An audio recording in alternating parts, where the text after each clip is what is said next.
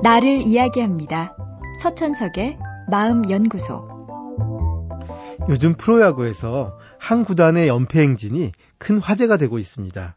드디어 1승을 거두어 개막 후 13연패를 마무리했지만 프로야구에선 역대 최다 연패 기록이죠. TV 중계를 보니 승리를 거둔 선수들이 감격의 눈물을 흘리더군요.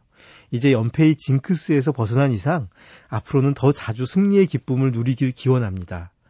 어찌 보면 이런 연패도 프로스포츠이기에 가능합니다.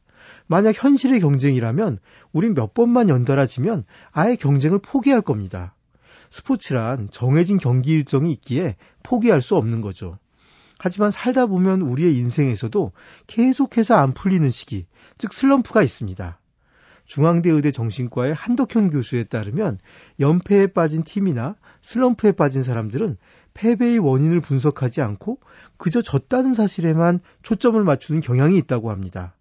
경기에 연달아 졌다고 하더라도 패배의 이유는 각기 다를 텐데 이를 분석하지 않고 똑같은 패배로만 생각한다는 거죠.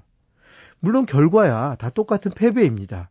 하지만 그 중엔 상대가 강해서 진 경기도 있고 이길 수도 있었는데 내 작은 실수로 무너진 경기도 있을 겁니다.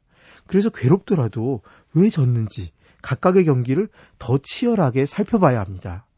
그러다 보면 내가 가진 강한 부분이 무엇인지, 그 강한 부분을 활용하면 이길 수 있는 상대는 누군지, 또 자신의 여러 약점 중에서 짧은 시간에 보강이 가능한 부분이 무엇인지 알 수 있습니다.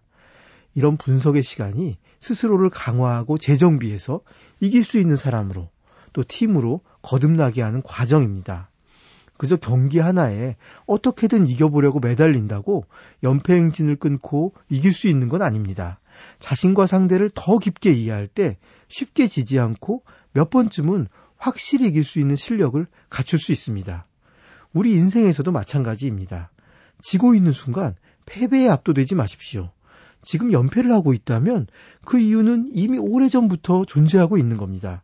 하루아침에 연패를 하게 되는 사람이란 없습니다. 그렇다면 연패를 끊기 위해서도 상당한 시간이 필요합니다.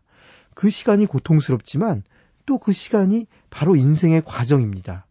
패배의 순간 더 집중하십시오. 집중할 수 있다면 그 시간을 통해 우리는 분명 성장하고 강해질 겁니다. 서천석의 마음연구소. 지금까지 정신건강의학과 전문의 서천석이었습니다.